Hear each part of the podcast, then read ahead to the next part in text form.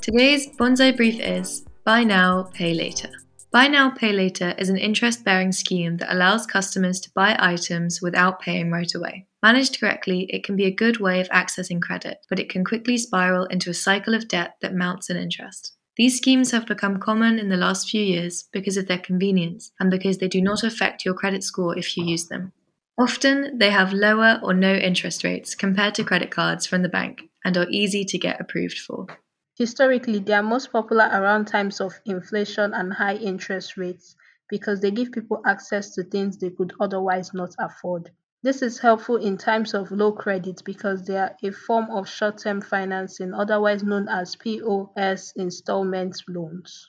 Buy now, pay later is not without risk, however, and if not managed responsibly, can put you in more debt than you can afford, also impacting on your credit score. Hidden high interest can also show itself if you miss a payment. Follow for tomorrow's episode where we explore if buy now, pay later is right for you. Bonsai Money is brought to you by moneyforyou.org. Visit at Bonsai Money on all socials.